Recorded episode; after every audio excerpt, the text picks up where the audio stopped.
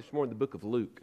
Luke chapter 24, we'll begin to pick up our reading in verse number 13. Luke 24, begin to read in verse 13. This morning I want to speak to you on this subject experiencing joy in your daily walk. Experiencing joy in your daily walk. Luke chapter 24, we'll begin to read in verse 13. Please stand with me this morning, all those that can and are able, in honor and reverence for the reading of God's Word. We're in Luke chapter 24, beginning to read in verse number 13, the Bible says these words Now, behold, two of them were traveling that same day to a village called Emmaus, which was seven miles from Jerusalem. And they talked together of all these things which had happened. So it was, while they conversed and reasoned, that Jesus himself drew near and went with them, but their eyes were restrained so that they did not know him. And he said to them, what, what kind of conversation is this that you have with one another as you walk and are sad? Then one of those whose name was Cleopas answered and said to him, Are you the only stranger in Jerusalem? Have you not known the things which happen there these days? And he said to them, What things? And so they said to him, The things concerning Jesus of Nazareth, who was a prophet, mighty in deed and word before God and all the people, and how the chief priests and our rulers delivered him to be condemned to death and crucified him.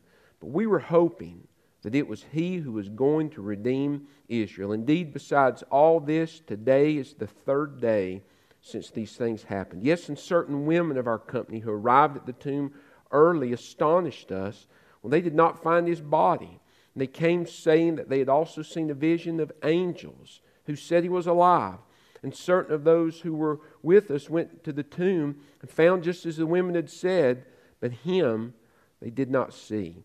Then he said to them, This is Jesus, O foolish ones and slow of heart to believe in all the prophets that they've spoken. Ought not the Christ have suffered these things and to enter into his glory? And beginning at Moses and all the prophets, he expounded to them in all the scriptures the things concerning him. Then they drew near to the village where they were going, and he indicated that he would have gone farther, but they constrained him, saying, Abide with us, for it is toward evening, the day is far spent. And he went in to stay with them. Now it came to pass, as he sat at the table with them, that he took bread, blessed and broke it, and gave it to them.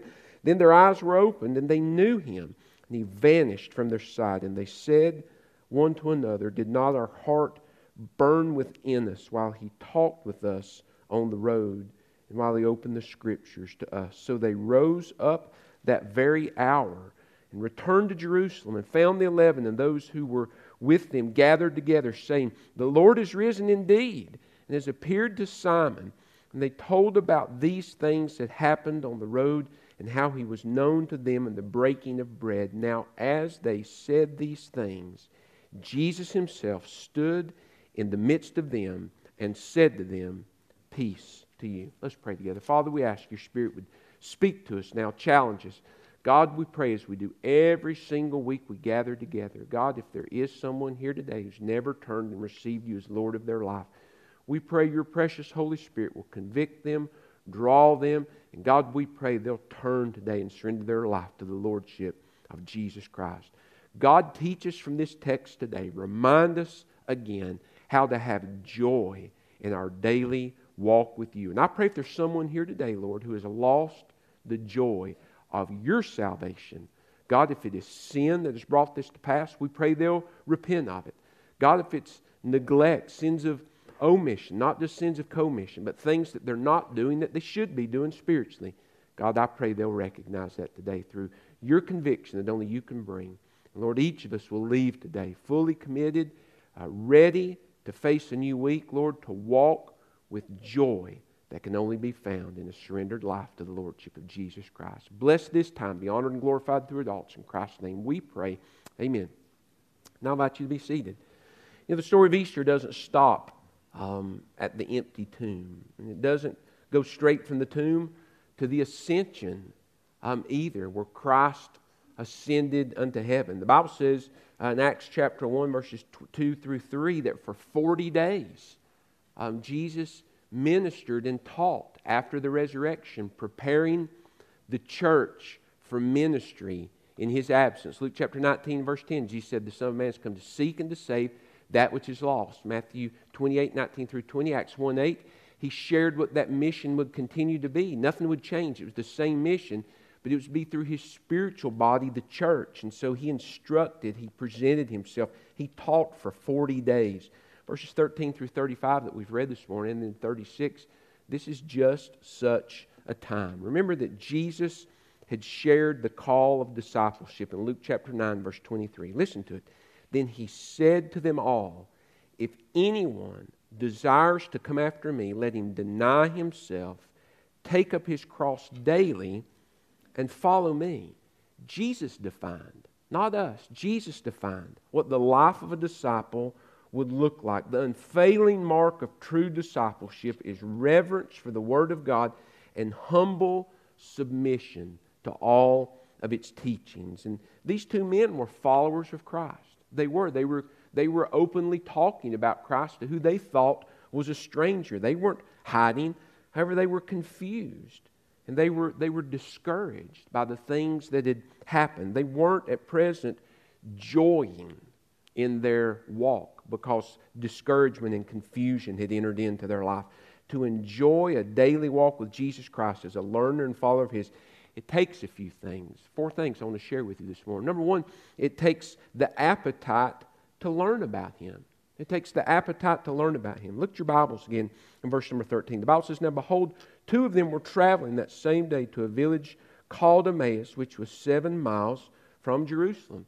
So here are just these two uh, average. We, we know one of their names later. If we haven't, the, Luke hadn't shared, his name was Cleopas. We wouldn't even know their names. They'd just be two anonymous disciples. We don't know anything much more about them than this. They were just two individuals who had placed their faith in Christ, all the faith that they knew to have, and, and they were journeying. Life continued after the tomb. And they're making their way from Jerusalem to, to Emmaus, about a seven mile walk. Not too far, so, you know, you just want to say maybe just a gentle stroll, three people talking, maybe two hours that it would, it would take to make it um, those, those seven miles. Not saying that's about just trying to give us a little time frame around. So maybe a two hour conversation that's going to take place between Jesus and these two disciples. But notice what the Bible says in verse number 14. They, they talked together of all the things that had happened. They were discussing uh, everything that had happened from Palm Sunday, the cross, to the tomb. Uh, verse number 15 says, So it was while they conversed. Um, that literally is like a volley of conversation um, without someone just trying to smash the ball and, and win. It's like two friends just hitting a, a ping pong ball over a net. Just enjoy volleying back and forth. Or two people playing tennis, just hitting the ball back and forth to each other. That's what these two guys were doing. They were just volleying back and forth in conversation about all the things um, that had happened. The Bible says, but not only did they converse, but they also reasoned. Um, that means to jointly investigate. They were, they were trying to pool their knowledge, or now we see their, their lack thereof, and trying to discover, you know, what, what is it that happened? Uh, wh- where are we now?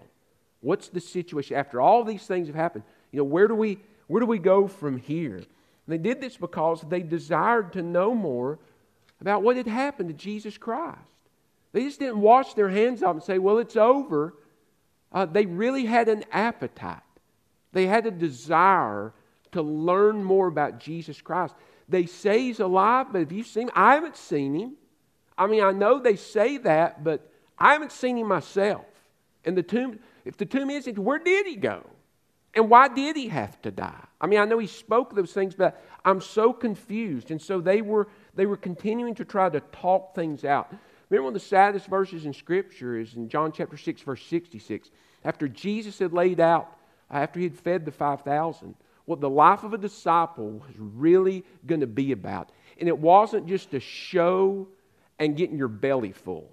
That's what a lot of people think church is about, but it's not, friend. Jesus was laying what the life of a disciple would be about. It would be surrender to Christ's Lordship, dying to self, daily following Him. And when Jesus laid all that out in John chapter 6, verse 66, the Bible says, and from that point on, many of his disciples, you know, I call them the t shirt wearers. You know, it was convenient to be a disciple till it wasn't convenient. And then they weren't disciples anymore. The Bible says from that time, many of his disciples followed him no more. These two guys weren't those types of people.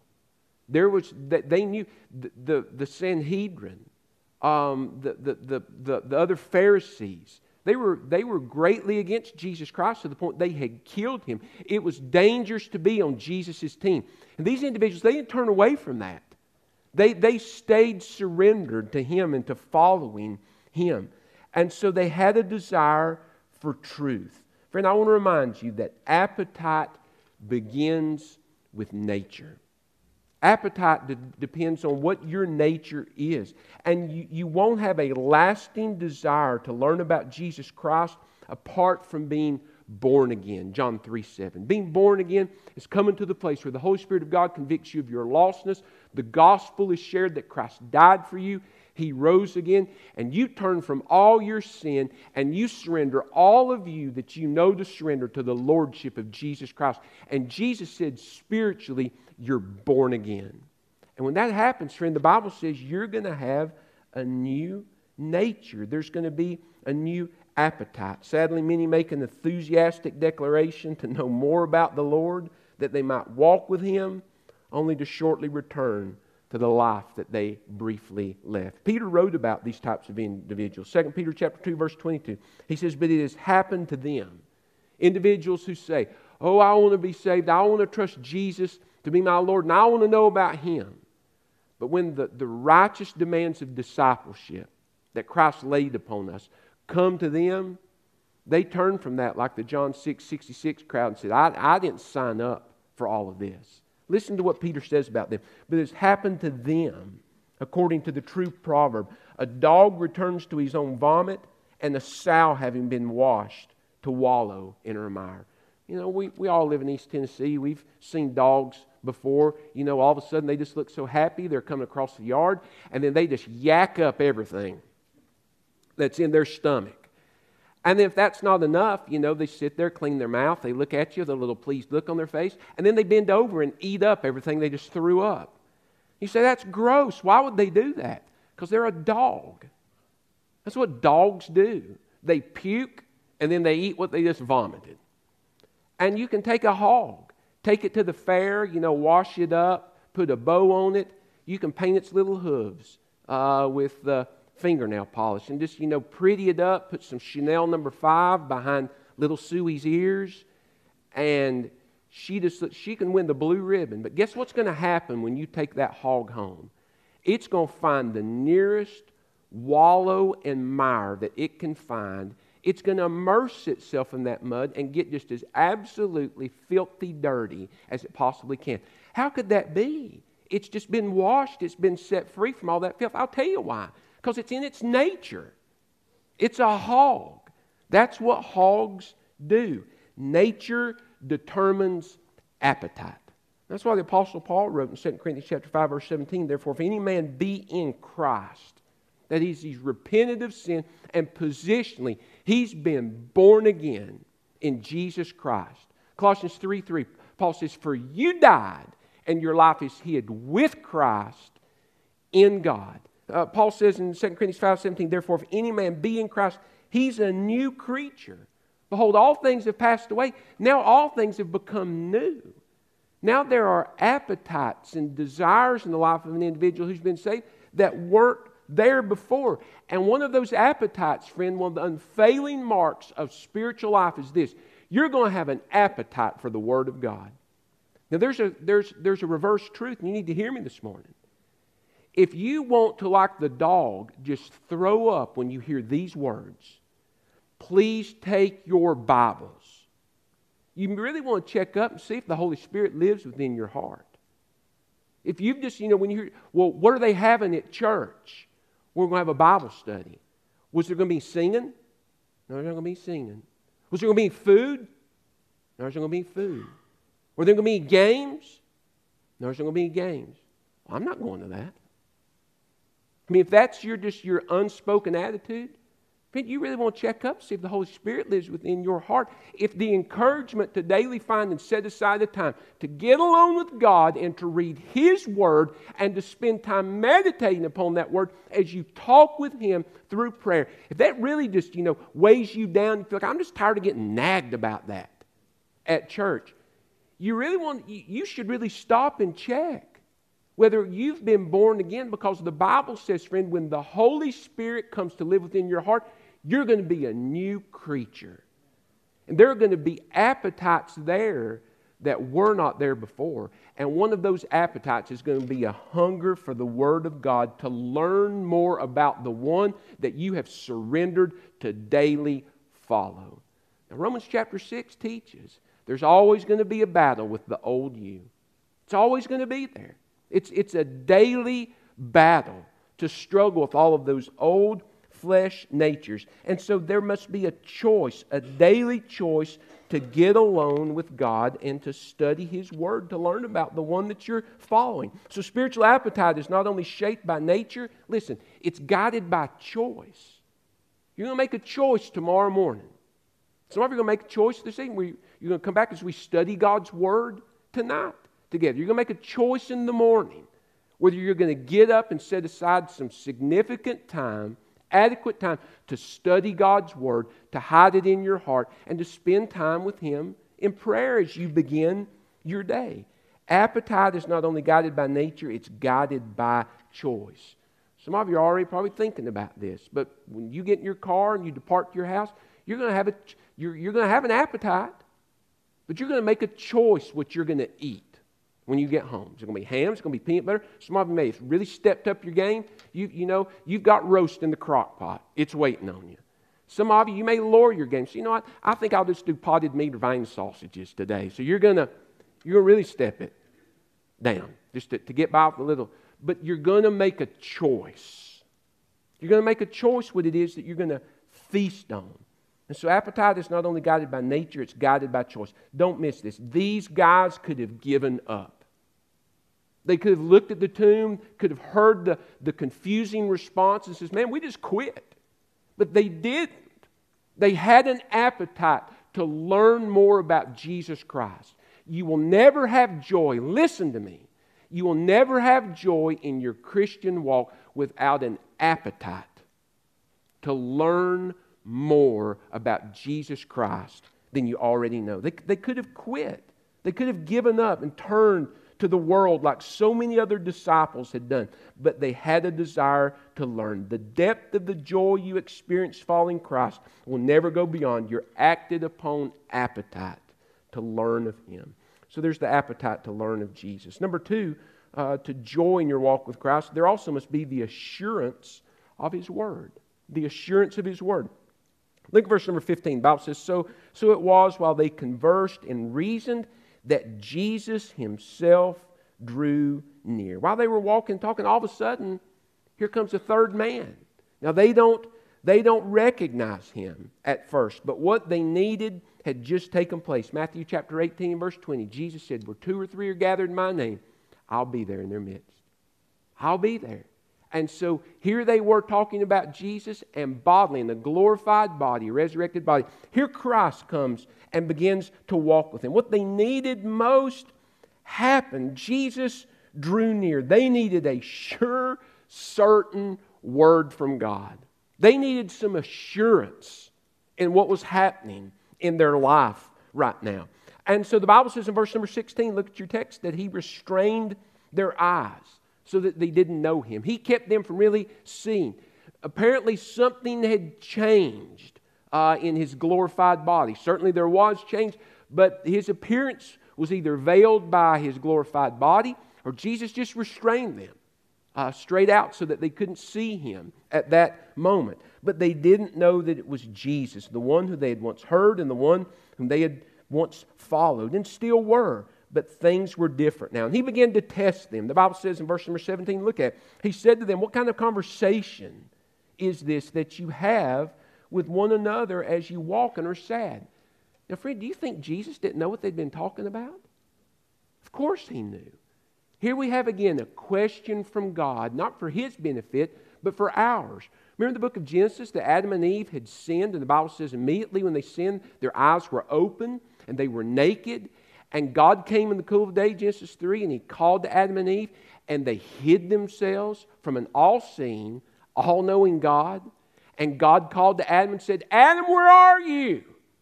Well, God knew where Adam was, but Adam needed to think about where he was. Hiding from an all seeing, all knowing God, naked as a jaybird, trying to hide the shame of his sin by knitting together fig leaves to hide his nakedness. He needed to think about that. Well, Jesus was testing them. Uh, what, what kind of conversation is this that you have with one another as you walk and are sad? Was this guy a Pharisee? Was, was he a, uh, uh, an undercover Roman soldier in plain clothes? And they didn't care. They just began to openly speak about Jesus. Uh, then one of those whose name was Cleopas, verse 18, answered and said to him, Man, have you been living under a rock? Are you, are you the only stranger in Jerusalem and have not known the things which happen there these days? A further test. And he said, Then what, what things? So they said to him, The things concerning Jesus of Nazareth, who was a prophet, mighty in deed and word before God and all the people. And so begin to speak about him, how the chief priests and the rulers delivered him to be condemned to death and crucified him. But notice they share their heart right here. But we were hoping that it was he who was going to redeem Israel. Indeed, besides all this, today's the third day since all these things had happened. We, we were hoping, you know, that things were going to be different. The, these men, like all the other disciples, were disappointed. They were discouraged because life had not turned out the way that they had hoped. Now, Jesus had told them the way things were going to go, but they had their expectations. They had their end desire. They, like many often do, had elevated their expectations and desires to that of Scripture. You know, I want it, therefore, it must be of God. And I'm going to go after it until it comes to pass. And so they hoped that Jesus was going to be the one that would deliver Israel from Rome, Roman occupation. But it didn't happen that way. And so Jesus had told them what he really came for, but they still struggled because they wanted to be free from Roman occupation. And so they thought, well, that, that because I want it, that must be the will of God. Verse number 21 again. In, indeed, besides all of this, we were hoping that it was He who was going to redeem Israel. Friend, He had spiritually. He redeemed them in a way that they couldn't redeem themselves. But they couldn't see the greater need that is always spiritual. And so they were trying to find out answers to all these things. Look what the Bible says again, verse number 22. Yes, and certain of our women of our company who also arrived at the tomb early astonished us when they did not find his body. Now think about the comedy in this. You know, they can't find his body. Well, the body was standing right beside them. They were looking for Jesus, friend, and he was right there. And boy, isn't that an illustration for our lack of faith sometimes? You know, challenges and adversity come from our, into our life. We've been walking with the Lord. We, we don't have any sins of commission or omission. And if we have, we've laid them at the Lord's feet. But adversity still comes into our life. And Satan begins to whisper in our ear, you know, if you were really, if God really loved you, these things wouldn't be happening. Look at those so and so. Man, they live like the devil, and these things don't happen. And you begin to wonder, say, where is Jesus in the midst of all this? Friend, he was with you the whole time. He's been leading you. Listen, listen this is a simple thing. You're either following Christ or you're following yourself. And if you're following Christ, He's there. He's right in front of you. And so there Jesus was in their midst, but they, their eyes were blinded. They just, they couldn't see. And they continued to sh- share and say, when, when, when they did not find his body, they came saying, you know, what, what they had seen a vision of angels who said he was alive. Then, then certain of those who were with us went to the tomb and found it just as the women had said, but him they did not see. He had already foretold them, though. This is the point. They didn't have assurance from God's word for their faith. Jesus, don't miss this, he had already previously told them everything that was going to happen. But they became overwhelmed by the situation and they didn't have faith in what he had said. Listen to what Matthew chapter 16 and verse number 21 says. And from that time, Jesus began to show his disciples, listen, that he must go to Jerusalem, suffer many things from the elders and chief priests and scribes, and be killed and raised the third day. Jesus had told them that. He had already verbally expressed them. This is what's going to happen. But they didn't have that assurance. They had lost joy in their walk of following Christ. They had surrendered to Luke 9:23. They were following Jesus, but now they had no joy. They were so confused because they did not rely on the assurance and trustworthiness, friend, of the infallible Word of God. They didn't just rest in what God had said. Friend, I want to remind you, the Apostle Paul says in 2 Corinthians chapter 5, verse number 7, that we walk by faith and not by sight. Don't be one of these individuals who, you know, has to lay the fleece out. I get so tired of hearing people say that. Friend, listen, if, if you lay the fleece out, the devil can dry it or make it wet, but he cannot give you peace. He can never give you the peace of God that passes all understanding. Take God at His word, and by the peace that He gives us, as He leads you into your will, into His will, or shuts doors that He doesn't want you to open. We walk by faith and, and not by sight. An enjoyed walk with Christ is by assured faith in His Word alone. Just take God at His Word, depending on sight rather than the Word, coupled with unbiblical expectations. I want to tell you something, friend. Your expectations will get you in trouble. You better hear me this morning. Some of you younger people here this morning, you know, you're, you're, you know, when kids are young, you know, they, they ask why, and we don't have enough answers to give them. And then when you turn 18, you can't give me the answers because they've already got them all. But some of you here this morning, are a little younger. Me, I want to give you, I give you a word of help. Don't let your expectations get you in trouble. Surrender your life to the Lordship of Jesus Christ and have no expectations other than the promises of the Word of God and just follow the Lord, friend. I promise you, friend, He will give you a life that is abundant. John 10 10. It's better than anything that you expect.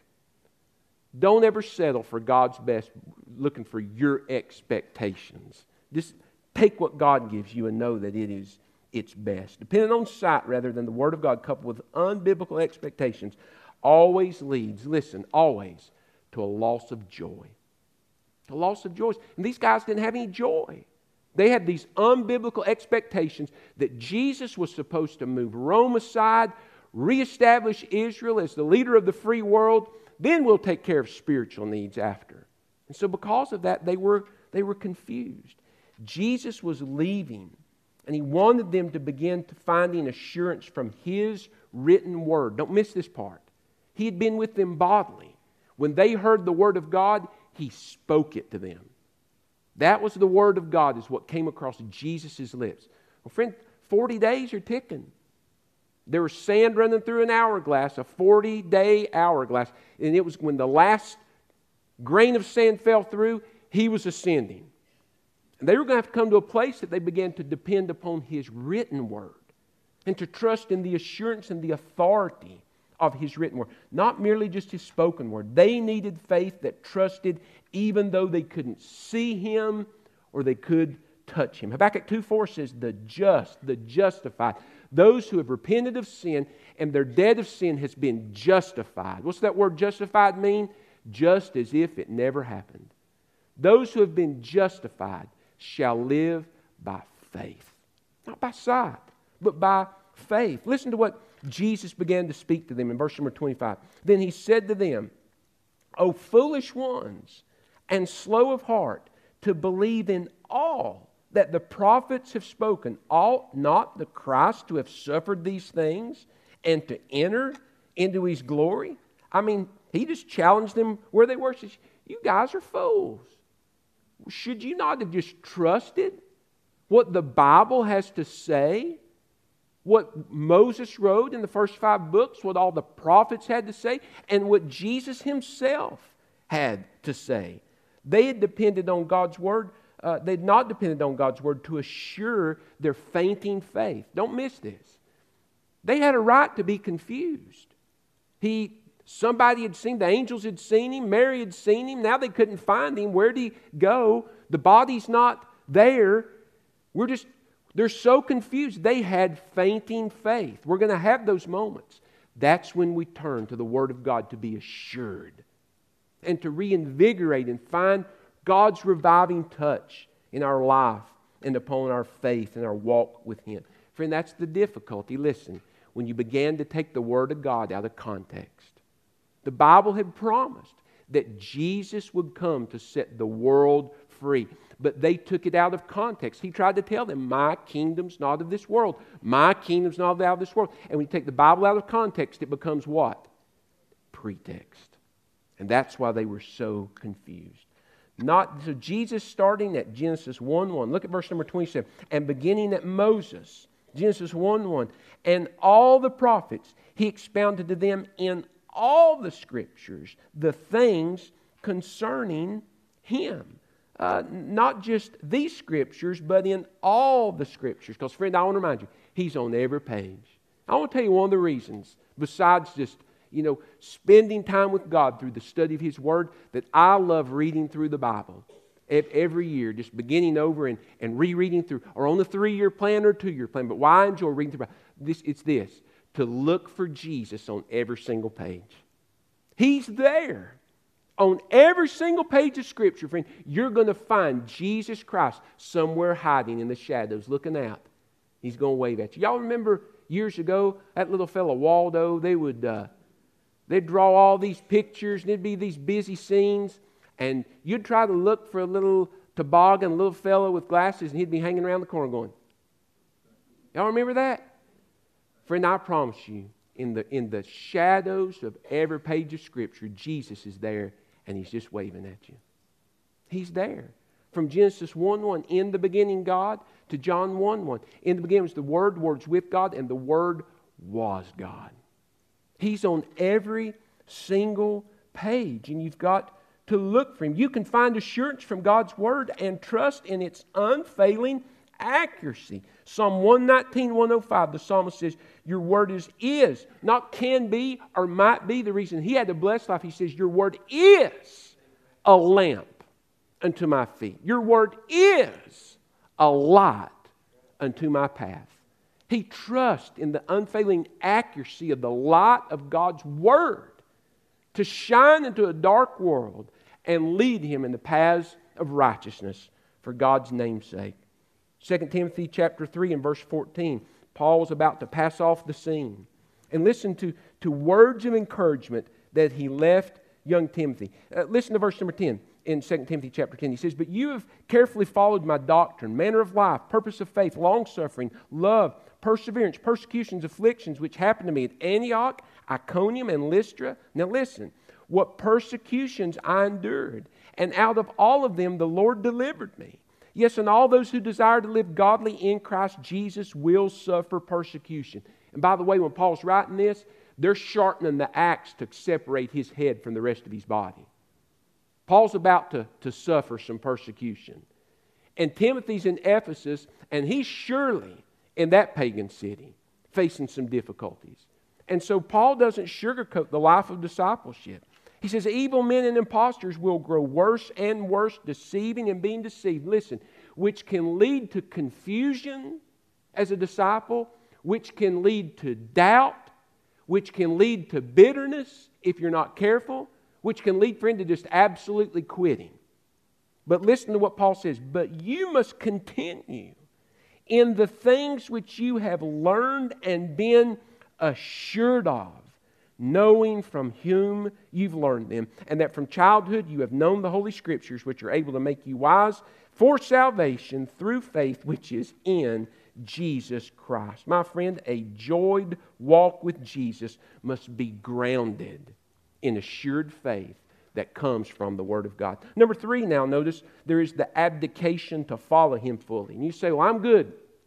on the first two. I've got an appetite, and man, I'm assured the Word of God is the Word of God, and I'm trusting in the Word of God.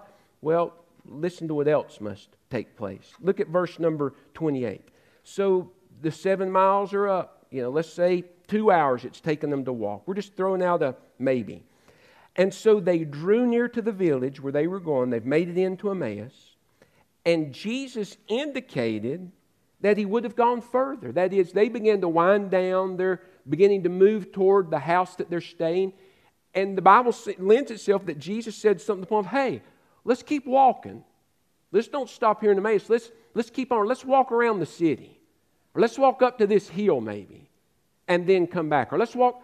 All the Bible says, though, friend, is that he didn't want to stop. Well, didn't want to stop what? Walking with them, speaking of the things in Scripture concerning himself. He didn't want to stop what was taking place, this instruction. But the Bible says in verse number 29 that they constrained him. They, they said, No, abide with us. They, they began to give the excuses. No, it, it's, it's toward evening and the day is, is far spent. But what it all summed up is this we're good. We're good. We're, we're done. Now, friend, I've watched it for 23 years. There's a certain point people look at their watch during the service and you hear this sound right here. What they say is this I'm good. I don't care what else there is in the scripture, I'm good. You know, in Sunday school, the, the first little buzzer rings. I'm going to disconnect that thing one of these days, but the little buzzer rings, and everybody's like, We're done. Well, if your teacher hasn't said amen, they're not done. It can happen in our quiet time. I've done my 15, I'm good. And there could be so much more that God's wanting to show you through His Word. They missed out. They said, We say, well, it was getting dark. Friend, Jesus was the light of the world. He could have glowed the way before them to walk.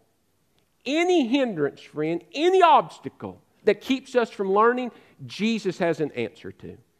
But what we know is this they missed out. They weren't fully surrendered. Abdication. They hadn't surrendered their plan to His plan. Now we're going to walk to Emmaus. We're going to walk to Emmaus. But Jesus said, let's don't stop here. Let's keep going. You hear me this morning. So many disciples missed their miracle because they settled for Satan's seconds rather than marching on for God's best. They miss out. They miss out. They settled short. Not only did they place their expectations on, on par with His Word, but now they were they placed their will above His will. And they knew something was different. You say, well, they didn't, they didn't know that it was Jesus. Look at verse number 32. Well, first, you know, they went in and sat down, and they began to break bread. Jesus took it, the bread, broke it, and gave, uh, gave it to them. He blessed it. And the Bible says immediately their eyes were opened all of a sudden, and they knew him, and he vanished. He was there, and then he was gone. And notice what the Bible says, though, for anyone that says, well, Maybe they just didn't understand that who it was that was with them when they said, Come inside. Look, verse 32. They said to one another, Did not our heart burn within us, not at the table, but while he talked with us on the road and while he opened the scriptures to us? They knew something was different. They knew that something special was happening in their life. But they had, they had a schedule they had to keep. They had, they had, they had, it's time to go in. This is as far as we've planned on going. But Jesus said, let's keep walking. They hadn't fully surrendered their will to His will. And friends, sadly, many miss out on God's best by declaring, nevertheless, not my will be done, not your will be done, but my will be done, God. They just miss out. Say, God, I've got a will, and it's going to happen. So we're shutting her down right now.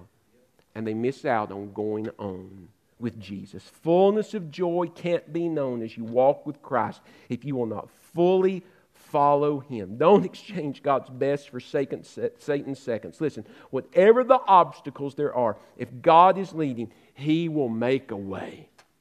He'll make a way. be disciplined, and follow Him fully. And fourth, if you're going to have joy in your walk with Christ every day, there must be the appropriation of what you've learned. Well, their eyes were open, verse number 31. They knew that it was Him. They shared with one another. Did not our hearts burn within us? They, they knew that they had missed out, but now they knew they had an opportunity. They weren't just mindful. They didn't just sit there for the rest of the night and, and, and, and, rehearse what had happened on the road. Look what the Bible says in verse number 33. So they rose up that very hour. Friend, listen, good news is worth sharing with somebody else. Good news is worth that. And there's no greater news than that lives can be changed by Jesus Christ. And so they didn't wait. Look what the Bible continues to say in verse 33. They rose up, they returned to Jerusalem, they found the eleven and those who were with who were gathered with them together, saying, The Lord is risen indeed. Not just the Lord is risen, but the Lord is risen indeed. We know it. We've seen him. We've experienced him. He spoke to us and how our hearts burned within us. Our lives are different because of the presence of Jesus Christ. And friend, what an illustration of what Jesus could do for this dark world today. All the things you're going to hear from people, friend, who wouldn't know God if they met Him in the road to fix all the problems. We, this group needs to be in charge. We need this new leader. This, all these things need to be changed, or these laws need to be brought in. These laws need to be taken out. Friend, none of those things will fix anything ultimately. The only thing that will fix the state of our world is a surrendered life to the Lordship of Jesus Christ. That's it. And so they began to share what Christ had shared with them and what He had done. And so they rose up that very hour. They didn't wait. Now the darkness wasn't an obstacle. Now they weren't told, so, well, we'll wait till morning. They didn't wait till morning. They knew there were people, listen, they knew there were disciples back in Jerusalem who needed to hear a sure, certain word. And so, despite all of the obstacles, they pressed through the other seven, the seven miles back to make sure that they could share the encouragement. They didn't wait because others were confused. Friend, listen, we live in a mission field. Whether you are retired, whether you still work, whatever, wherever your day carries you, whatever your sphere of influence is, from the time you wake up of a morning to the time you go nighty night, whatever it is your feet carry, that is your mission field. And I'm telling you, friends, we walk past people every day that are hurting and they're confused. They're hurting and confused. And we've got a message of hope. Christ is risen indeed. He lives within our heart. He changes lives. And we need to share with people the hope that we have. And they did that. And notice what happened. They told them all the things, look at verse 35, that had happened on the road. Don't miss this. This is so good and how he was known to them in the breaking of bread. Their words to the 11 in verse number 35, don't miss this, prepared them for what was going to happen in verse number 36. Now, as they said these things, what did they say? Christ is alive. We've experienced them. Our lives have been changed. Our hearts burned within us. We've experienced it's real. We've got assurance now. Jesus is alive. He's alive forevermore. They began to share those things, and when they shared that, look what the Bible says.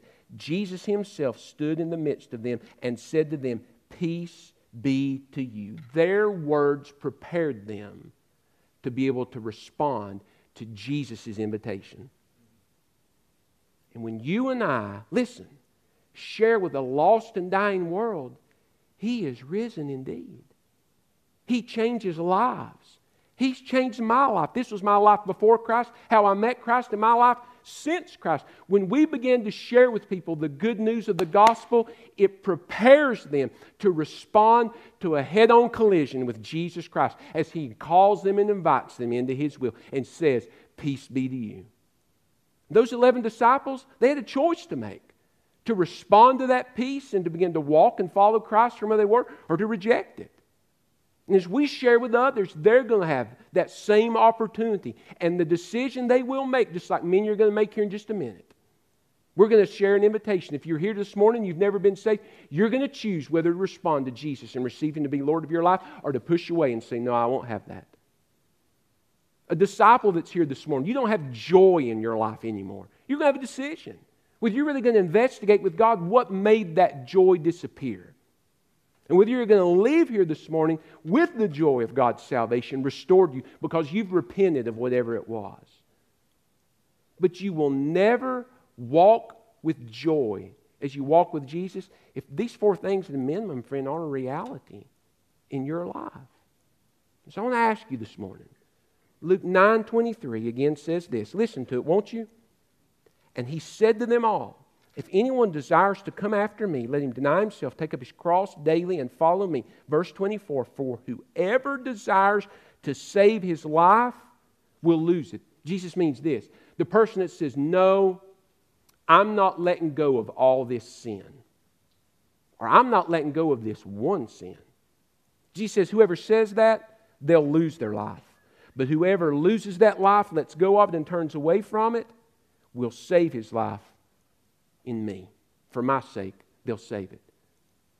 And so the first decision we have to deal with this morning is this Has there ever been a moment in your life where you've chosen to turn from all your sin and you've surrendered your life to Christ's Lordship? There's never been a moment where you've done that. Don't you listen to me? You're lost this morning in your sin. And sin's penalty for you, friend, is this an eternal separation from God in hell. Don't you listen to me? You will, if you die without Christ, you're going to burn in hell for all eternity. But Jesus died on the cross to pay your sin debt. He rose from the grave. He offers you life. He says to you today, Peace be to you. If you'll only turn and receive it by faith, by surrendering your life to His Lordship. If you've never done that, I encourage you to do it right now. Now, listen, this is all I want you to do. Don't grab purses, don't grab phones, don't thump Bibles. I just want you to bow your heads and close your eyes. If you sit there before God this morning lost in your sins, there's never been a moment that you've turned and trusted Him to be Lord of your life. Friend, what sin is there in your life that's worth going to hell over? God loves you. He sent Christ to die for your sin. He wants to save you, and He will. But you must turn and trust Him to be Lord of your life today. If you be willing to do that, tell Him so in a simple prayer of faith. Romans 10 9 and 10 says that if you will simply declare to Him what your heart has decided to do, to turn from sin and surrender your life to His Lordship, you will be saved. Confess Him as Lord of your life today. Silently where you sit, just like this. Pray and say, God, forgive me of my sin. I admit my sin. I turn from it. I believe Jesus died I believe he rose again. I hear him silently calling me to be saved today. Peace to you. And I so want that peace. I lay my life at the feet of Jesus. Jesus, be Lord of me. That's my prayer today. If you prayed that and you meant it with all your heart, in a few moments we're going to stand to our feet. They're going to sing a song, be a hymn of invitation. Now, I'm going to invite you to make your way down to the front where I'm standing. I just want to encourage you what God wants to do next in your life. Next decision we need to deal with this morning is this. You say, I know that I've been saved. I want to ask you this Are you walking today in the joy of God's salvation? I mean, is there, are you still even following Jesus? Are you following your will? You certainly don't have joy. If you've lost the joy of God's salvation, would you not just be still before God now and ask God to shine out where you lost it? Own it. Stop blaming everybody else. See, loss of joy is an inside job. Nobody can take it from me. I surrender it. If you've lost the joy, own why you did. And maybe pray this God, forgive me for this. You fill in the blank. For these things. God, I've lost the joy. I'm not even following you the way I should anymore. God, forgive me. It's a new day, it's a new beginning. Oh God, I've with all my heart commit to surrender my life, my family's life, to the Lordship of Jesus Christ. Would you please restore to me the joy of your salvation? God, I have an appetite for your word, and forgive me for turning away and not choosing to feast on your word. Oh God, I've doubted rather than being assured through your word. God, I've already confessed. I haven't, I've picked back up lordship of my life. I haven't abdicated my life to you. And God, forgive me for not telling others, sharing with others what you've done for me. Things are going to be different from here on out. That's my prayer. Father, you speak to your church. Other needs are represented in this place today. Father, I pray you'll impress upon someone that's at a crossroads right now. They're at a crossroads of decision. You want to take them farther. But the devil's given them all the reasons that they shouldn't go. Father, I pray they'll push away from that and they'll follow you and not miss their miracle. Thank you again, Lord, for your love. Thank you for a second chance. Be Lord of this invitation, and we'll give you thanks for what we trust is going to take place as lives are changed because of surrender to you. It's in Christ's name we pray. Let's reverently stand our feet.